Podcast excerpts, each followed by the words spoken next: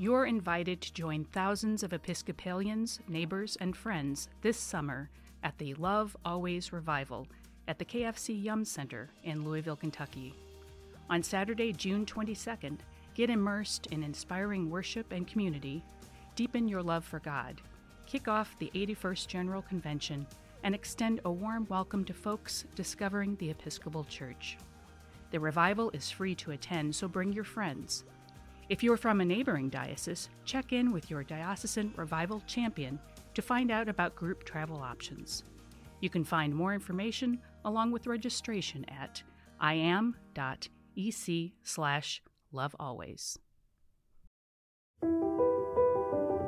Welcome to the Sermons That Work podcast, featuring sermons written by some of the best preachers across the Episcopal Church.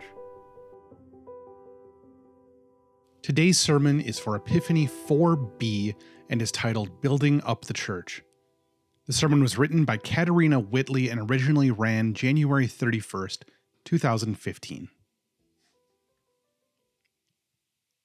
The Gospel on this fourth Sunday in the season of Epiphany plunges us into the acts and words of one who speaks with authority. The light of Epiphany shines today on the character of the one sent from God. The evangelist Mark zeroes in on this divine quality at the very beginning of the gospel. He says of those listening to Jesus in the Capernaum synagogue, they were astounded at his teaching, for he taught them as one having authority, and not as the scribes. The people in that synagogue knew what the scribes had written.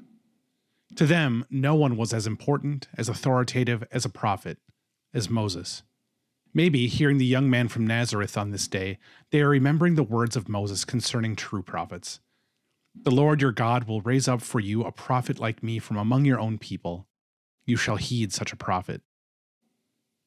We know from the unfolding of the stories, both in the Hebrew scriptures and in the Gospels, that true prophets are recognized but rarely heeded. We seem to prefer magicians to prophets.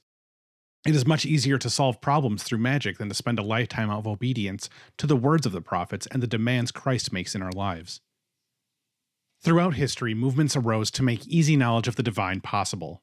Gnosticism, Theosophy, efforts to call back the dead in order to talk to them, as well as our modern emphasis on meditation as an alternative to prayer and study of the scriptures.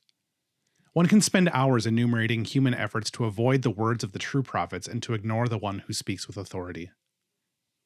It is truly fascinating to read the verses that precede the first lesson read today in Deuteronomy. They enumerate practices that are very old but are still to be found in our times.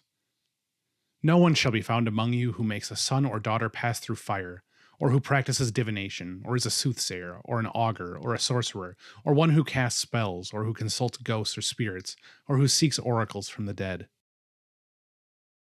Think, for instance, on titles of popular movies and television shows, and remember how many of these practices are found in the culture of the day.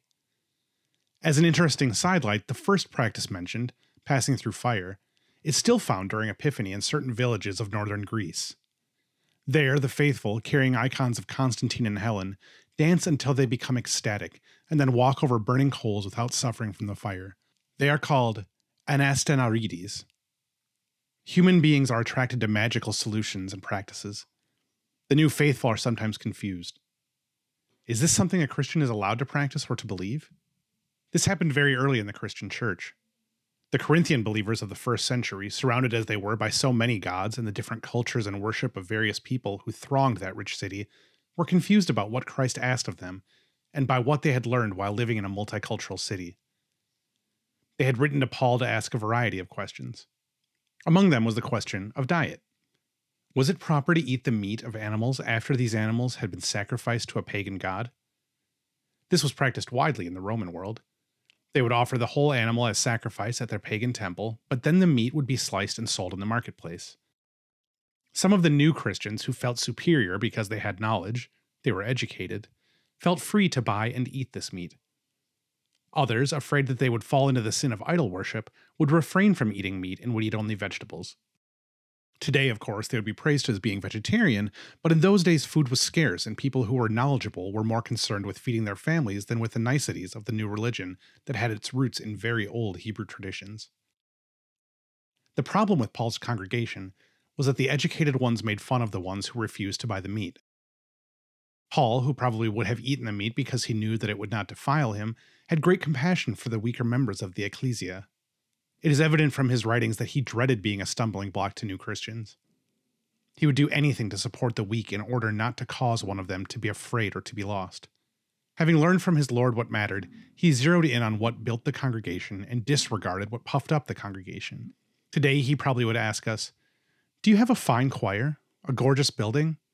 Good for you. But do you also welcome the stranger? Do you open your doors and hearts to the weak and the poor?